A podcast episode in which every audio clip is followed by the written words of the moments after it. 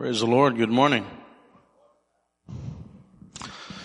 First of all, I want to uh, thank, is uh, Rick in here? All right.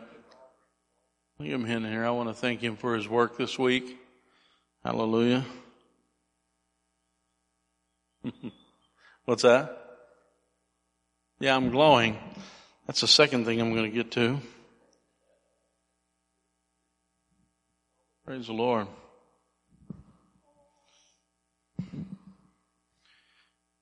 Praise the Lord. It's taking him a while. Here we go. All right. Rick, I just want to thank you real quick. Give Rick a hand this morning for doing so much work around here. He probably doesn't want me to do it, so I'll do it anyway, right? Uh, but I appreciate all the work in the kitchen last week and all the last couple of weeks and everything, uh, volunteering his time and his tools and uh, to the church here. How many appreciate that? And um, and I also want to thank uh, Curtis for helping on the platform here. Uh, how many notice we have new lights on the platform? And so I want to thank uh, both uh, for being here the last couple of weeks and uh, doing lots of work around here. And so I just want to give honor where honor is due. Hallelujah. How many know that's important?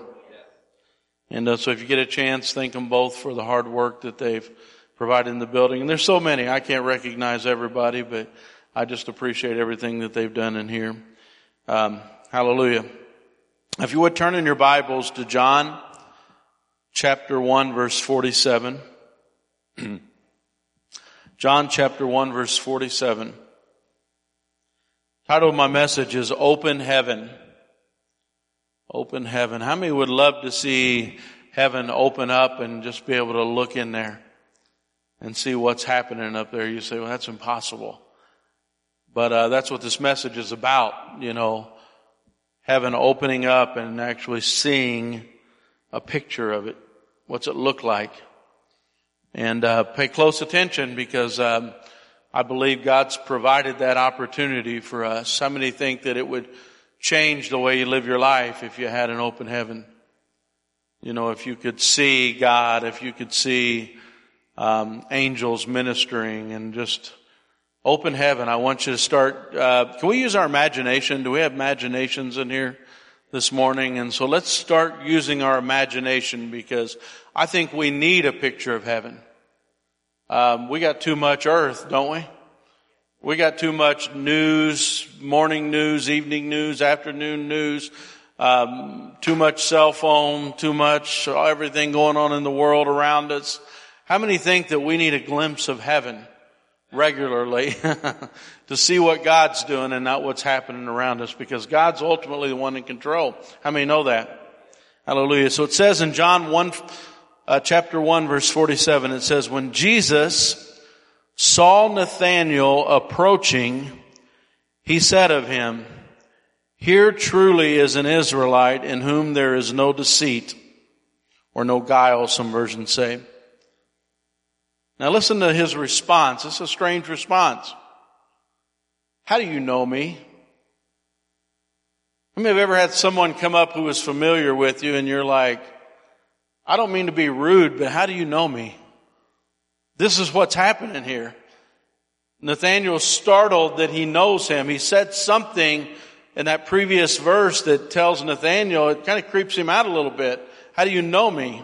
Right? How Do you know me? Nathanael asked. Jesus answered, I saw you while you were still under the fig tree before Philip called you.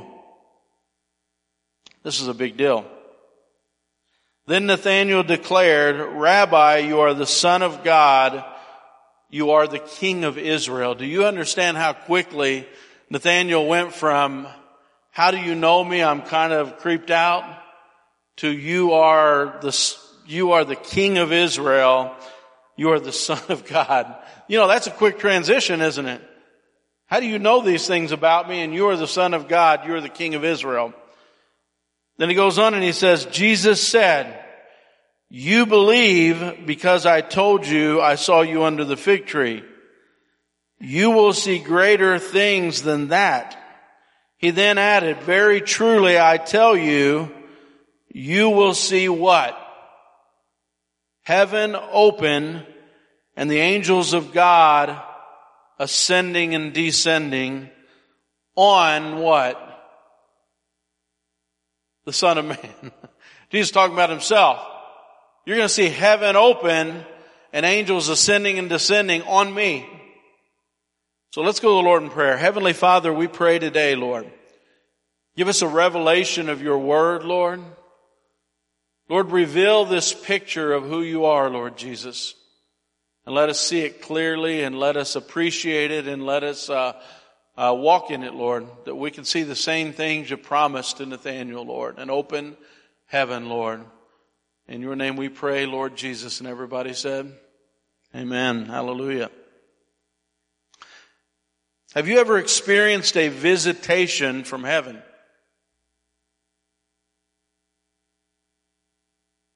Have you ever had a time that you've experienced a heavenly visit? Have you ever felt or sensed the divine presence of God in your midst? And some of you here can say, yeah, I've felt that before.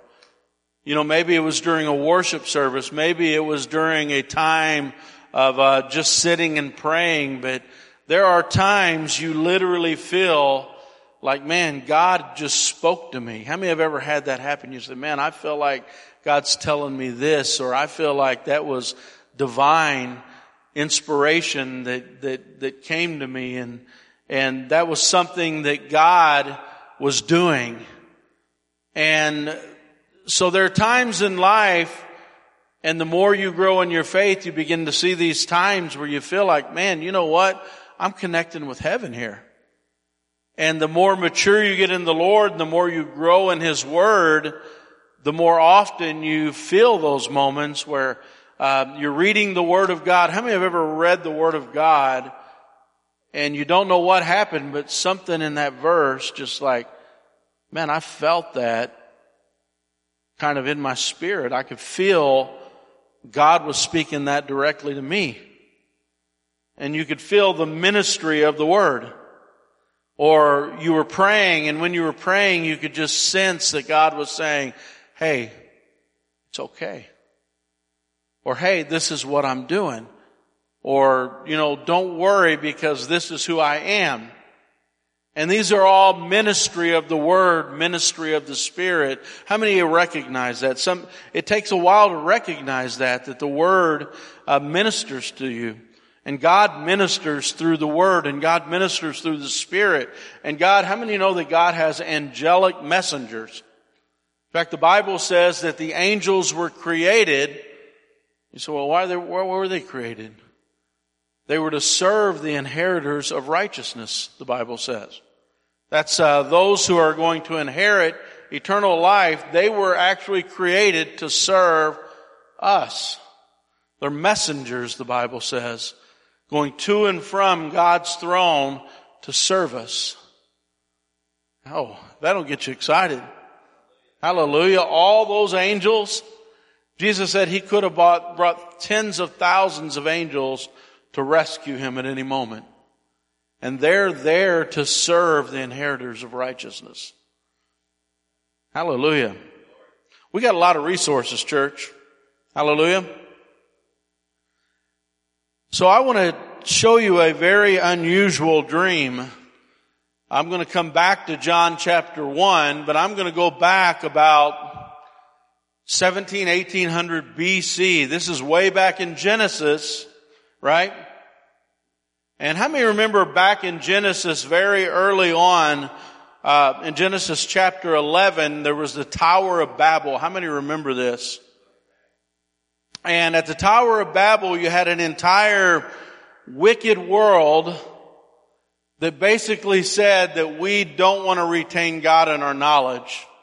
Uh, we actually want to take heaven by force. We want to do it with our own hands. We want to build a building that reaches into heaven. And all of the wicked gathered together in one place and they tried to build a building that would reach into heaven. And God said, uh, yeah, that's not going to work. There's no way a human effort can ever reach heaven. There's no way that by your human efforts, by your human standards, by your hands can you ever reach God. And God destroyed the whole thing and they wanted to somehow reach heaven without God. And somehow reach heaven without His Son. And you say, well, what's that have to do with this story you're about to read? Well, in Genesis chapter 28, God takes the focus off Babel. He goes through the first 11 chapters and then he starts to focus on a family. And it's almost as if God, from chapters 12 of Genesis all the way to chapter 50, God now focuses on this family. And it's almost like God is saying, I'm going to show you how you're supposed to reach God. And so he spends 38 chapters talking about a family and he spent 11 chapters talking about the creation of the world and the five major events that happened up until the Tower of Babel. And God begins to reveal himself. In fact, not only uh, with Abraham, but even from the Garden of Eden. How many know that God is giving pictures of what his son is going to be like? So in Genesis, uh, most all commentators agree um, that it was probably the person of the Messiah that walked in the garden in the cool of the day with Adam and Eve. Man falls right? They sin and they fall. And the Bible says that um, God begins to give a prophecy, the first one in the Bible, about what his son is going to be like. It says he's going to be born of the seed of a woman and he's going to crush the serpent and he's the one that's going to restore. And so you begin to see messianic prophecies. And God starts to give word pictures. And so God comes in and most believe this is also a messianic reference and there is a lamb that is actually slain to cover the sins of Adam and Eve. And a garment is put on them from the lamb, the fig leaves weren't enough. And it was saying that this is a picture of Christ when he's going to come based on that prophecy from the seed of a woman, and he is going to not only cover your sins, but he's going to wash it away. And so we begin to see these pictures. And so uh, in Genesis 28, this is Abraham's grandson Jacob, and this is where I need your imagination a little bit. I want you to listen to what he's saying, and then we're just going to think about this story. All right? It says Jacob left Beersheba. This is uh, Genesis 28:10. Jacob left Beersheba, and he set out for Haran. When he reached a certain place, he stopped for the night because the sun had set. Taking one of the stones there, he put it under his head and he laid down to sleep or rest. Okay. Something significant here about this stone. Why do you even mention it? But he lays his head on this rock and he just rests. And Jacob, how many know that Jacob becomes Israel? This is kind of showing almost a prophetic pattern of what Israel's going to do. So Jacob finally rests his head, goes into a, lays his head down to sleep, and he had a dream in which he saw a stairway resting on the earth with its top reaching to heaven.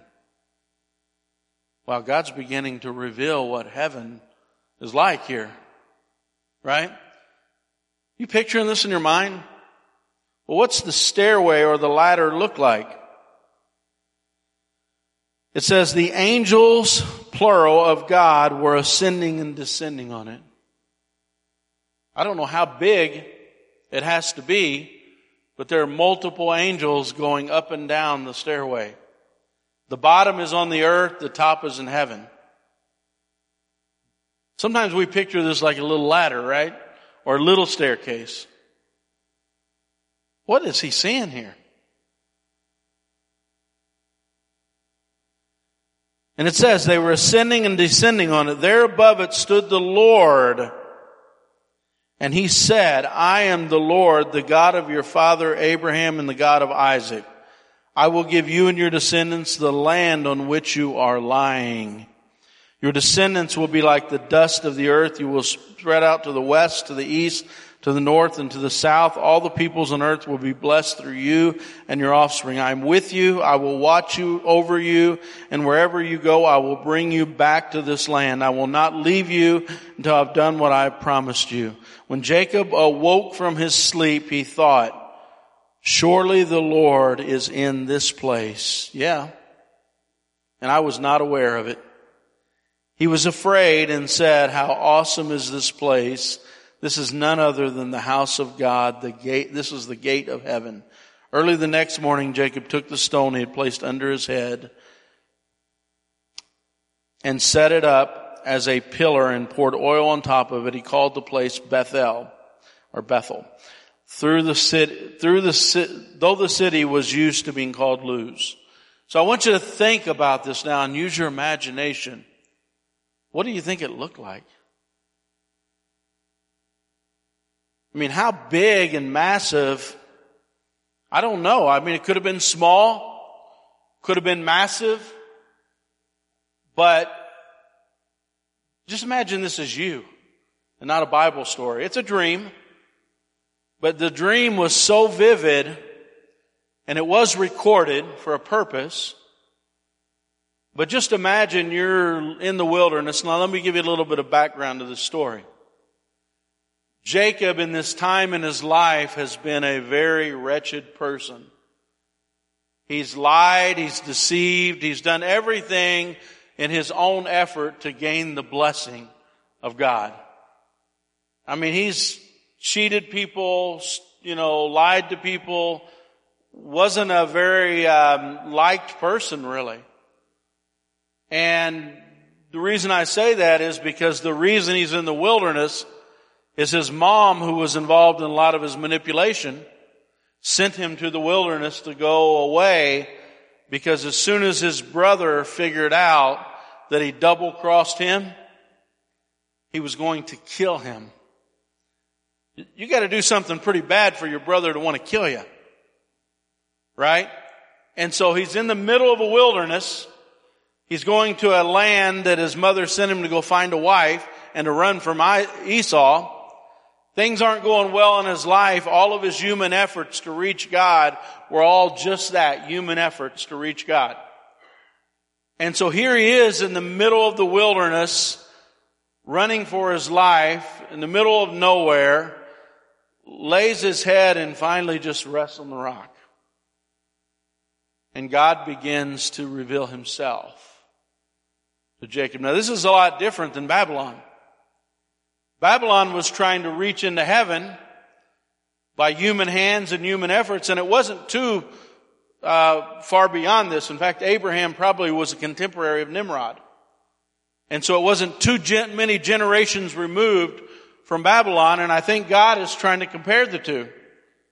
He's saying they tried with all the entire world in one place to reach heaven and they couldn't do it. They gave the greatest human effort to reach God without doing it my way. Jacob spent his whole life trying to reach God and not do it my way. And God's saying, hey, let me show you how easy it is. And he has this dream and man, just, just close your eyes and think about it. What did this look like? Use your best imagination a stairway or a ladder touching the earth. I want you to picture that. Maybe your backyard, maybe somewhere out in the open field. What does this dream look like?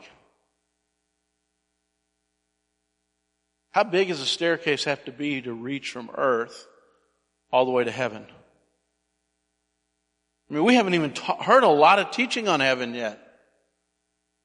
And you can see up that stairway. How many have ever looked at the clouds and you looked at the plains and you see how high the heavens are? He's literally seeing a staircase that goes from the earth all the way to heaven.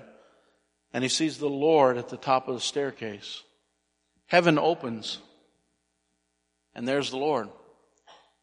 And dispatching from the Lord is angels, plural, up and down. They're ascending meaning they're walking up the staircase and they're descending going down.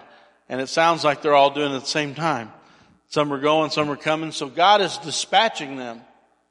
God's like sending them up and down and heaven is ministering to earth. There's this communication between heaven and earth. Heaven and earth is connected. Think about this. This is a groundbreaking dream. Heaven and earth is connected. Angels are ministering.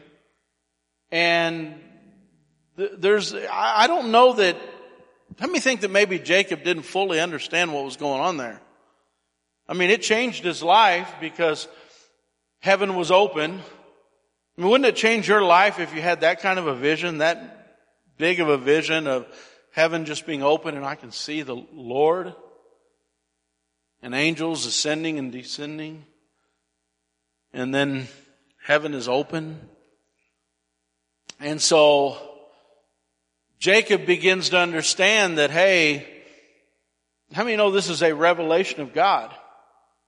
He's revealing himself uh, to Jacob, and he's saying, "Hey, I am the God that talked to your father and your grandfather, and I'm the one that gave them promises. And by the way, he was at the same location where Abraham in chapter 12 built an altar and had a similar meeting with God and similar promises. And he says, I haven't forgot about your family. Here's the promises. Um, how many think it's important that God reveals himself to each person? Here's what's happening in the story. God's beginning to say there is a stairwell. If you want to call it that, you can call it a portal if you'd rather, if you like to be mysterious. Or you call it a ladder. But there is an open heaven somewhere. We got to figure out where this location's at in the Middle East, right? And God will reveal himself to you. He'll say, I am the one who. And how many have ever had this revelation of God? Where you're reading the word and you're saying, wait a minute. He's what? You are who? How many have ever read the word and man, you're just getting this revelation of who God is? And then after you get a revelation of who God is, then he begins to say, hey, just don't worry. Jacob, I'm going to take care of you. Well, you say, well, that probably didn't mean very much to him. He's running for his life. he thinks he may not live very much longer because I think he genuinely fears Esau. Esau was a great hunter. He was a man's man, and Jacob had said, like to stay in the tent. How many you know that? he was mom's boy. Uh, Esau was daddy's boy. He was the great hunter, and Jacob was just cooked really well. and so God, um, He's saying, hey, it's okay. You can trust me with your life. You can trust me to provide for you. It's going to be okay for you and your family. And how many know when God reveals who He is, then you have to have some kind of connection with heaven where God says, um, you can trust me. How many have ever done that? You read the word and you said, man, you know, my sins. Lord, you know all the things I've done. You know all the regrets I have. You know all the, all the guilt that I have. Lord, you know my finances. You know, how many know the things that you stay up at night and just look at the ceiling and think about? And at some point, God's got to show you, here's who I am, and you don't have to worry. You don't have to fear. You don't have to have anxiety. And you say, well, I don't have a plan. I don't have an ability. I don't have, I can't change the situation. You need God to meet with you and say, it's still going to be okay. You don't have to have a plan because I'm, I am who I am. And so Jacob is actually getting this revelation that I can trust God. I don't have to do it with my own effort. How many know, how many have ever had that revelation that, man, I've tried my whole life, I've strived my whole life, I've tried to be this, I've tried to be that, and God just needs you to lay your head on the rock and rest. Rest. You say, well, what does that feel like? It feels like when you worked all day and you're worn out and you lay down and you're just like, oh, Finally, or you ever been at work and you worked all day out in the hot sun and you're sweating and you're, you know, you're worn out and you just sit down and there's a cold drink. God just wants us to rest in who He is. Lay your head on the rock, which is Christ. I think it's symbolic. I think there's a reason they mention that Israel finally laid his head down and rested. And just let God reveal who He is. And you say, well, who is He? He's got to reveal that to you. I can tell you all the adjectives. I can tell you all the things that He describes Himself as. I can tell you all the names that He is the provider. He is the healer. He is the one who uh, has peace that the world can't give. I can tell you all those things, but, but it won't do any good because He's got to reveal it to you. You've got to find this, uh, stairway where heaven opens and you see the Father and He begins to minister to you through the ministry of angels and the supernatural and God just saying, God will take a word that you read in the Bible and that angel will walk down that staircase and just say, here, this is from the Lord. And you'll say, well, I didn't see him. Well, he said I wasn't aware. It was an angel and it was unaware. And how many have ever felt that? It feels like, man, God just supernaturally put that in my spirit. God supernaturally. And so we, man, we've got to find this place because Jacob had a reaction. He said, this place is awesome. Literally, my translation says awesome. So he stops and he was afraid. He said, this place is awesome. He said, this right here is the house of God. And he called it Beth El, which means El, God, and then Beth, house. He said, this is the house of God. And he right there anointed it and said, this is where I seen God. This is where that staircase or that ladder or that portal is. In church, we've got to, man, we got to figure out where that place is and go see it. Right? We got to go over there in the Middle East And it's really interesting because this particular place, Jesus just finished getting baptized in the Jordan. Right? It says at Bethabara beyond the Jordan in John chapter 1. That place is the exact place where the children of Israel crossed over into the promised land. He's saying, I am the promised land. You'll find it in me. This is where you cross over from death into life. This is where you acquire what I promised you in me. And he gets baptized in the very place where they cross over. And then as you cross over, you run into Jericho, Ai, and Bethel. It's right there. So where John is preaching is the exact location where they crossed over and Bethel was right there. How many know that when children of Israel came into the promised land, Bethel was the place where the ark rested? Stayed there for a long time. It's the first place in the promised land.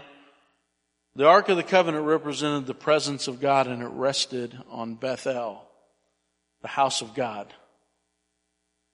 So now we really got to find this place in the Middle East. I think we ought to take a trip.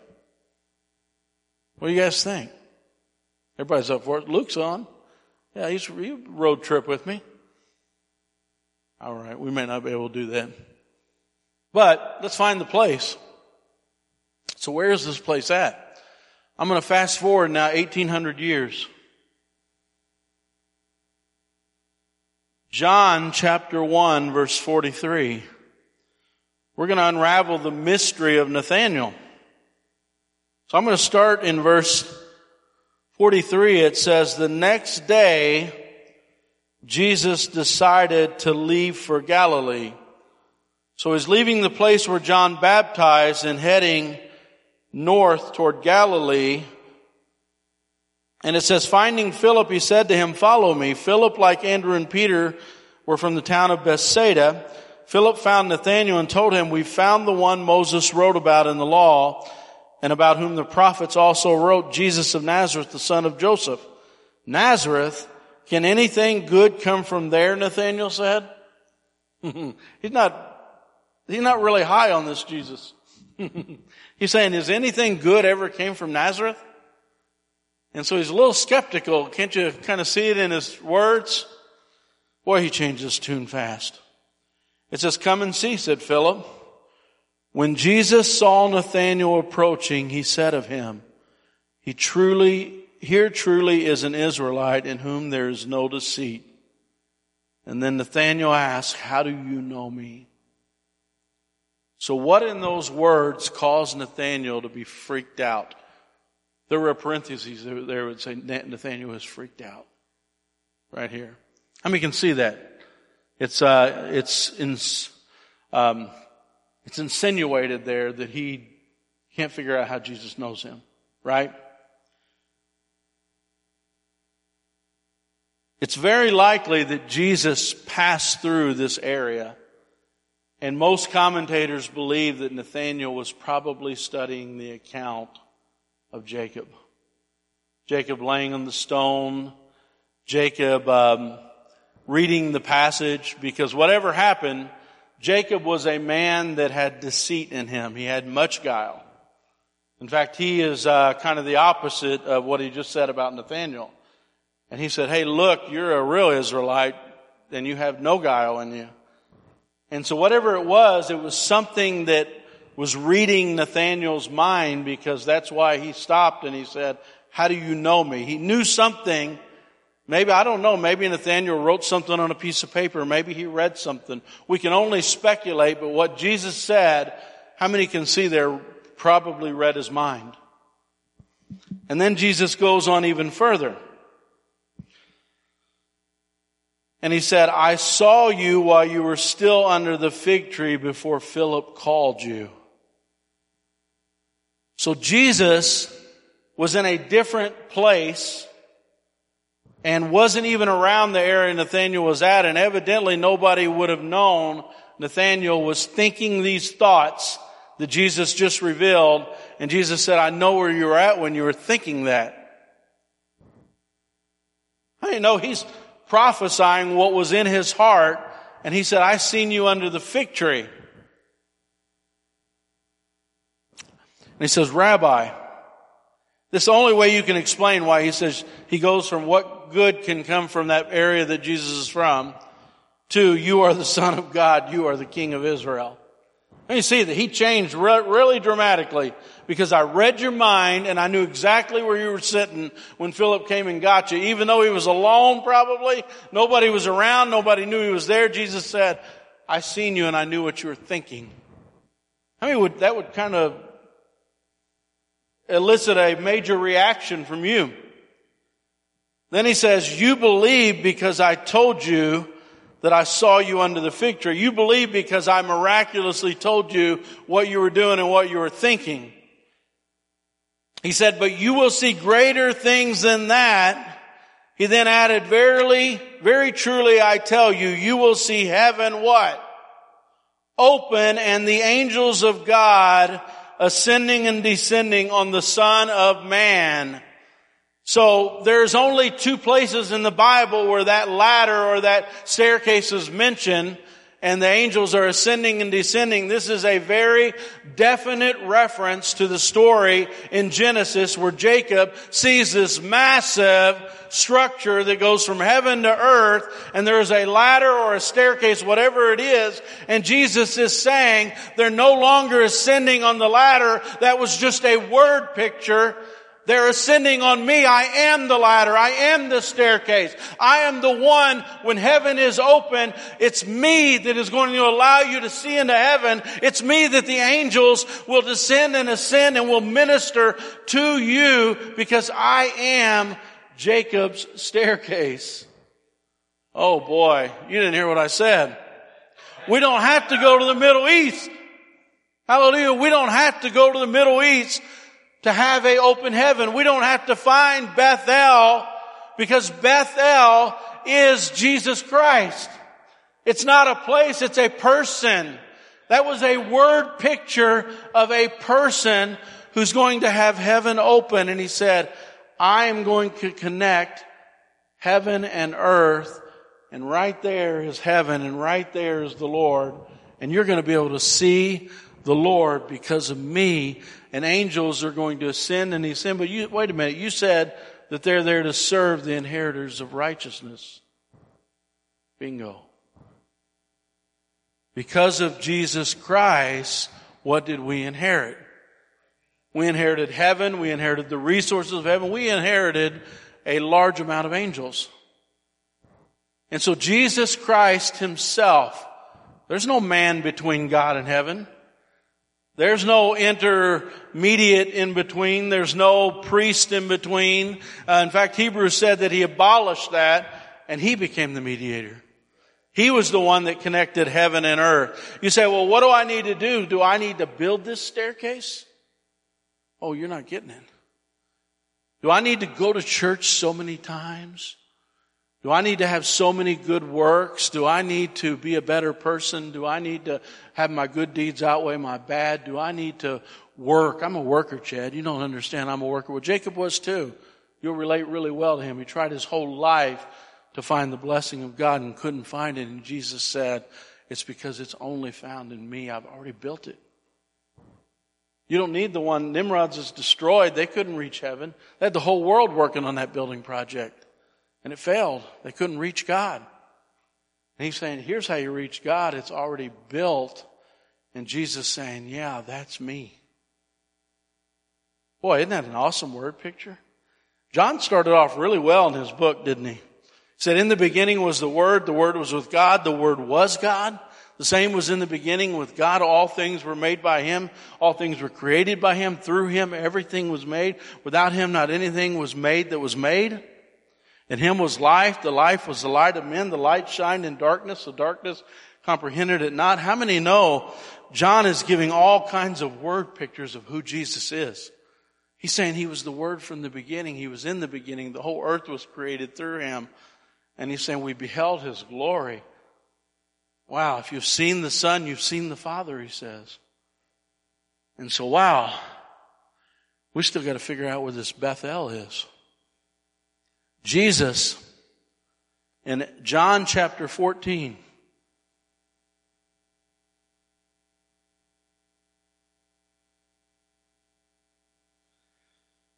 He says,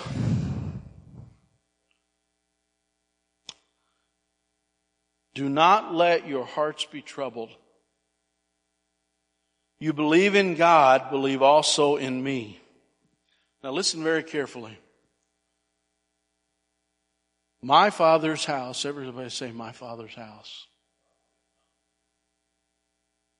It has many rooms or many places, many places for us to stay in the father's house, right? If it were not so, I would have told you, I am going there to prepare a place for you. And if I go and prepare a place, I will come back and take you to be with me so you can also be where I am. You know the way. What did he just say? You know the way to the place where I'm going. Boy, church, we better figure out how to get there. He says that people that know him know the way. I better start working on some geography here so we can find Bethel, right? The staircase. The staircase is the only way to get there. I mean, no, there's no other way to get there except this staircase, which is Jesus Christ. He said, I'm the way, I'm the truth and the life. And then he also says, you know the way. I'm preparing it. There's many rooms there. And so I got curious, man, I gotta know what this word rooms means. I mean, think that's an important word there? Says, in my father's house there are many rooms. If I'm going to be there, guess what I have to have? A room. I have to have some space there in heaven and I got to know the way to get there. This word rooms is only used twice in the New Testament. And how many know the other place that it's used is in John chapter 14? The same chapter. In my father's house there are many rooms. And then in John 14, 23, Jesus replied, he said, anyone who loves me will obey my teaching. My Father will love them and we will come to them and make our home with them. Same word that's used in the room that Jesus is preparing.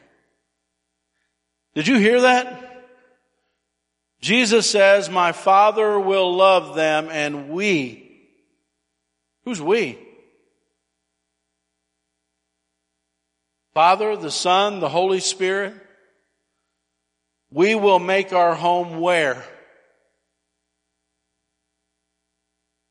With you.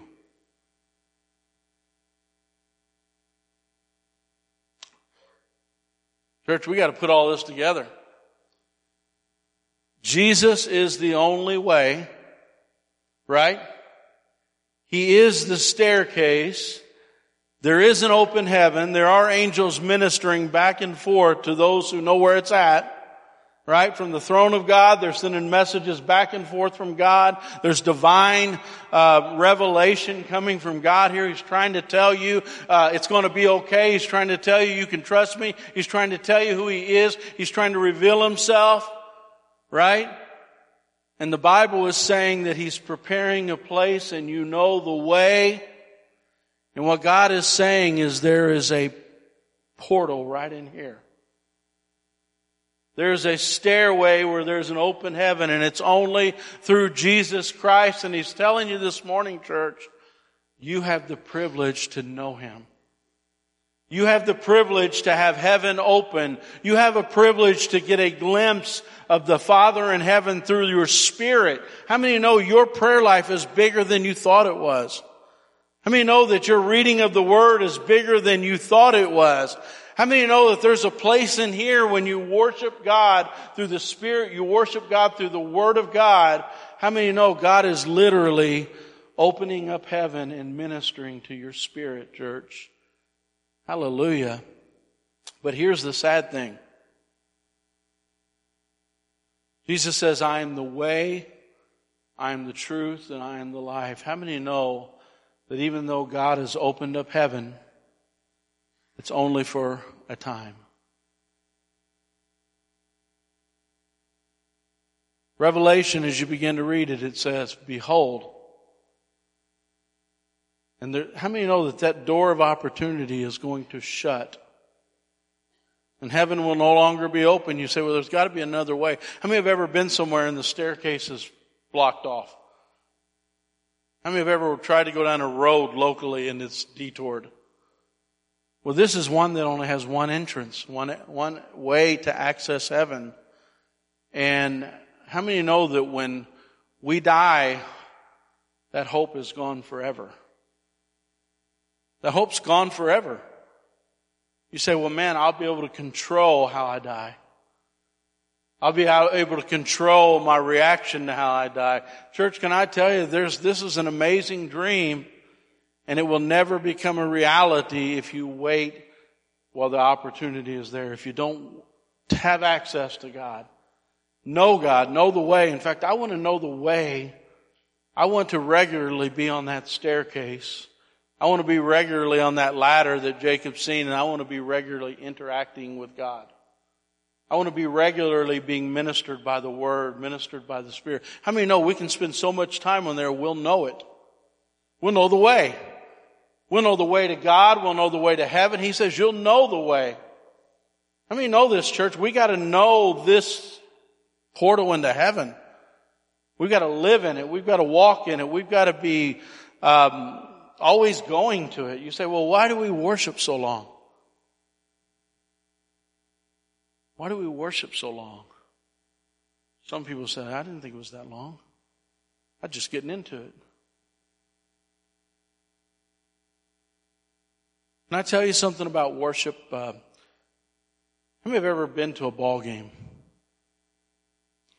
And how many know ball games have emotions? Now, if you watch me at a ball game, I sit way up in the corner and I'm quiet. I don't say much. Uh, when they're going go fight win, I'm not going go fight win. I'm just watching. I'm quiet. I don't say much, but I'm enjoying that game as much as anybody. Many are like that?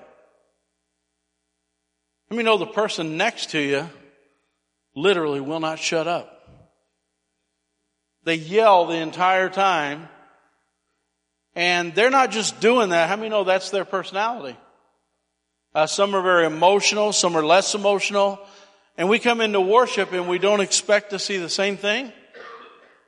Some people are more emotional when they worship, some are quiet when they worship. But the fact is, we've got to worship.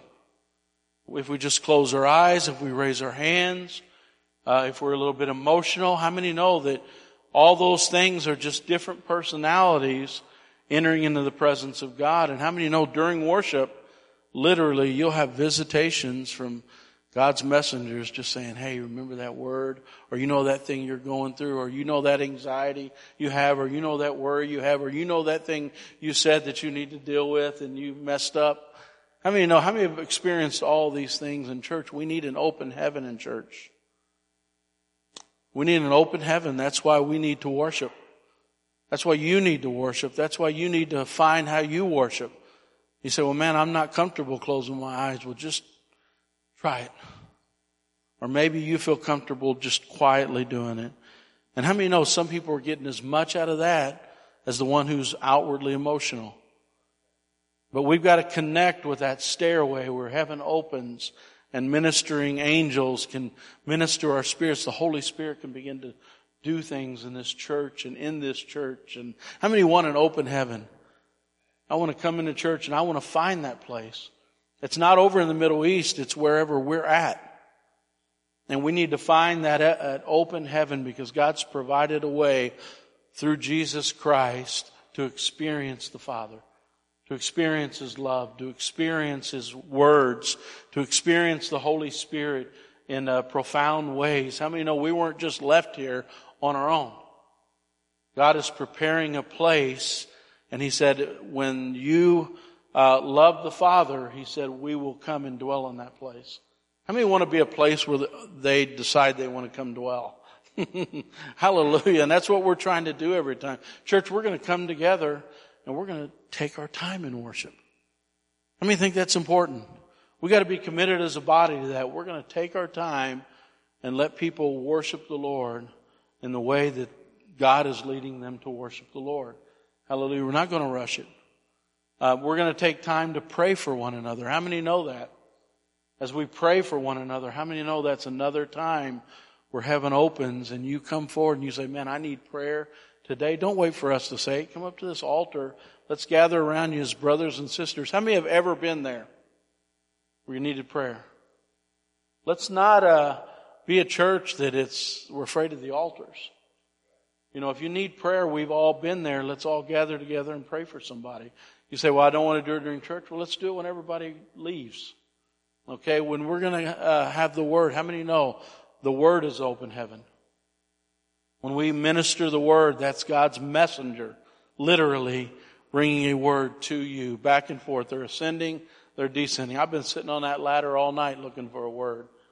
You know, waiting for God. Hey, give me that Word, Lord. I want to deliver it. I want to be your messenger today. How many recognize an open heaven? God wants to minister to all of us. Hallelujah. All right. If you would stand to your feet, worship team. I want to take a few moments this morning. Hallelujah. I want to take a few moments this morning just to explain communion. Hallelujah. Do I have a worship team? Oh, okay, there he is. Okay, I was looking for him. All right, you can do it. All right, I just started. Uh, I think every once in a while it's really important to uh, explain communion. We do it on the first Sunday of every month. And uh, how many know the who, um, the what, the why, and the how of uh, communion? And I just want to take some time to explain that. Number one, uh, what is the who of communion? I want you to think about that for a minute. Who decided we should take communion? As we begin to think about this, hallelujah. Church, we're committed to an open heaven. And one of those things is understanding communion. And so I just felt led as I was preparing this message is just to, in fact, have a seat. We'll have a seat right now. just really thinking about what we're doing here. Hallelujah. Very important. The who.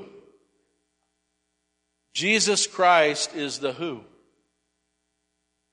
In fact, the night that he was betrayed, the night before his crucifixion, in fact, the reason I'm explaining this is because there's been so much division over the Lord's Supper and there's been so much possessiveness to the Lord's Supper that sometimes we don't even think about what we're doing. And so Jesus, on the night that he was being betrayed, the night before his crucifixion, gathered the uh, disciples together and um, he just simply said, uh, do this, and here's where you get your why. Do this in remembrance of me. And so a lot of people say, well, did Jesus exist? Was Jesus real? Well, how many know that when he instituted communion, we've been doing it ever since that night? Isn't that amazing to think about? You want existence and proof that Jesus Christ existed, that's a pretty good one. There's never been a moment since he said, do this in remembrance of me, where the world hasn't remembered him. And you say, well, what are we trying to remember? Have you thought about it? Yeah, I remember his name. He was in the Bible. No, he's very specific. What are we trying to remember? The what? Jesus was celebrating the Passover. This was the Passover feast. Jesus was about, in fact, John chapter 1 says, Behold the Lamb of God. And he's pointing out that, hey, this is the one that from the very beginning, God promised to send his lamb to cover our sins and wash them away. Well, the Passover lamb was very specific. How many know that when you killed the Passover lamb, you put its blood over your doorpost, and rather than receiving judgment, God was going to pass over. Hmm, you guys didn't hear me. What are we remembering? The Bible says that that Passover lamb, the communion is remembering that God's Lamb, the only one that He sent, the only one that will wash your sins, the only one that will cause God to pass over you when judgment comes, He's that Lamb. And so as we take communion, we're remembering that the blood of Jesus Christ is being shed upon our doorposts of our heart. Hmm. You guys, if, if I don't take communion, if I don't serve communion to this church, you should be asking me, why? How many know that is the remembrance that Jesus Christ died for you and I'm a believer? And the doorpost of my heart is being covered with the blood of God's Lamb. Hallelujah. And so as we look at it, he, he also, um, well, I should notes. um, then he also talks about how. And how many know he doesn't give a definite time frame? He just says, as often as you meet. And so it varies sometimes. And how many know that here we have a open communion policy? If you put your trust in Jesus Christ, we invite you to the Lord's table. And uh, we invite you um, to trust in Jesus Christ. How many know that uh, this is the only stairway that actually goes to an open heaven? And so today, as we celebrate, I'm going to invite you to come up and take the elements, and then we're going to pray over it, and then we're just going to worship and thank the Lord. Hallelujah. How many know it's important to recognize that Jesus is that Lamb? We need to remember it. And we need to celebrate the fact that we have an open heaven. Sometimes we don't realize it. How many have ever went to the Word of God and you felt undeserving? You felt conde- you felt like you were condemned. And God's saying, No, I don't want you. I've already built it. I've already done all the work. God wants you to just trust in Jesus Christ. Keep it simple, church. Keep it simple. Trust in Jesus Christ. Go home and believe that God is going to open up heaven. God is going to minister to you through that word. God's going to minister to you through that spirit. And so today, in that spirit, I just want to take communion together. If you put your trust in Jesus Christ, we invite you to take communion with us. But if you haven't, the Bible says you take upon yourself the judgment because the blood is not applied to your heart. And so I would warn you if you haven't trusted in Jesus Christ, don't. But if you have, let's take it together and let's just pray that God would open the heavens to us. Hallelujah. Open it over this church. Hallelujah. Uh, praise the Lord. I'll invite you up here. You can serve yourself today.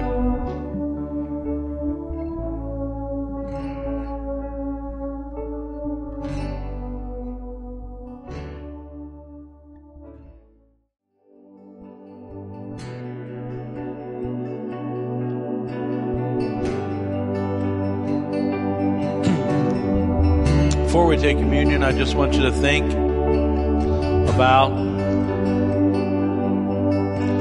think about all the people around the world today that are trusting in Jesus Christ. And think how easy Jesus made it. Think how complicated we make it. But Jesus prepared the way. He said, I'm the entire access to heaven you say, well, what about this and what about that? Jesus said, I've already provided everything. Do I need to do this? Do I need it? No, just trust me. And so, uh, how many? I'm, I'm just going to pray today that God would open heaven for you. That some of God's resources would just begin to pour into your life. You say, well, Chad, I don't deserve it. None of us do. The Chad, I haven't done enough to reach that level. And God said, No, you don't have to reach a level. And so sometimes I wonder are we getting the most out of communion? Are we getting the most out of this relationship with Jesus? Are we understanding that all of heaven has been open to each person who trusts in Christ and you don't have to be worthy and you don't have to be the best and you don't have to be the most accomplished and you don't have to do all the right things because He did all the right things. And so I just want to challenge you today, church. This is a different message. I didn't really even want notes today. I just seen a picture of heaven open. And my prayer today is what would it be like if every believer had heaven just open? When they open the Word, they could just see God's angels descending and ascending with each word, with each promise, with each word of comfort, which each thing that God speaks, it's just being hand delivered to your heart. And, church, I want you to really try this week to put all your sins aside, put all the condemnation aside, put all the complicated things aside, and just say, Lord, give me all you have. Open up heaven in my life, Lord. I love you. And, uh, church, you can have an open heaven in your car driving to work. You can have an open heaven in your living room. You can have an open heaven all those hours you're laying on your bed worried, or all those hours you're on your phone. How many know God can open up heaven and just begin to minister? It says when Jesus went in the wilderness, the angels ministered to him. Boy, I would like one of those ministry sessions. Hallelujah. Hallelujah. It says, For I received from the Lord what I also passed on to you the Lord Jesus, on the night he was betrayed, took bread, and when he had given thanks, he broke it and said, This is my body, which is for you. Do this in remembrance of me. Hallelujah. Let's pray over the bread. Heavenly Father, we love you, Lord. Lord, you have done so much for us, and you just ask us to walk in it, Lord. Lord, today we bless this bread, Lord. We take it in remembrance of you, Lord. I pray that the heavens would be open. Oh, Lord, that they would find the bread of life, Lord God, that just, uh, Lord, that is um, directly from your throne, Lord God, food for our soul. Bless them today, Lord God, as they partake of it, Lord. In your name I pray. And everybody said, Amen. Hallelujah.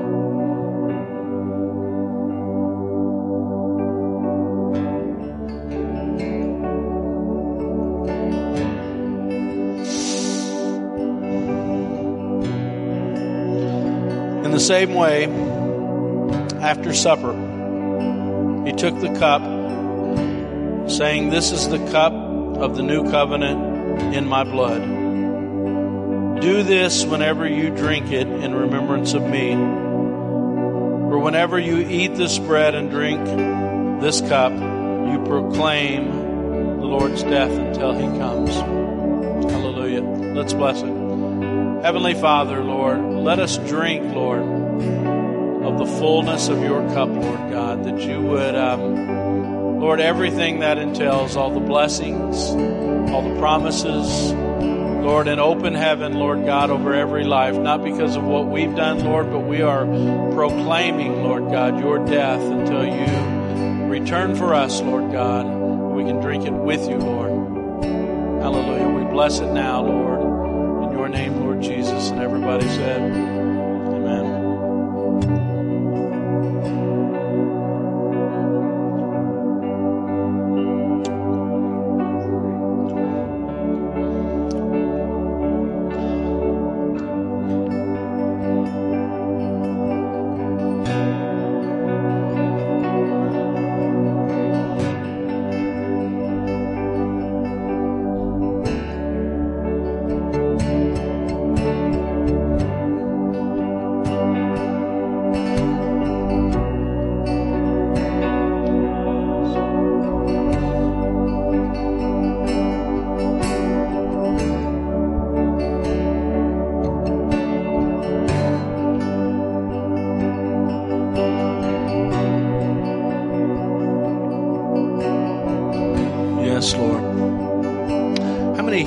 appreciate worship? And I just want to encourage you as we come in here every week. I don't know what's comfortable for you in worship. I may know some stand, some sit, some lay on the floor. But how many know it's very important to just allow heaven to open over us? I don't want you in here fighting condemnation that Christ died for. I don't want you in here thinking about all the things you brought with you. I just want you to say, Lord, open up heaven and just just begin to love God when you're in here. And when you're studying the word, the same thing. I want you to say, God, just open heaven over this word. Speak to me. Love me. Hallelujah. Let's go to the Lord in prayer. Heavenly Father, I just pray that you would, um, Lord, allow us to live in an open heaven, Lord, where God, your word is ministering to us, Lord, your spirit is doing a mighty work in us, Lord God, that we um, experience more than the world around us, Lord God. Let us touch heaven. Lord, let us live in the um, revelation of who you are. Lord, let us uh, allow your word just to permeate our hearts and uh, change the way we live every day, Lord. Bless your people as they go, Lord. In your name we pray, Lord Jesus. Hallelujah. Everybody said.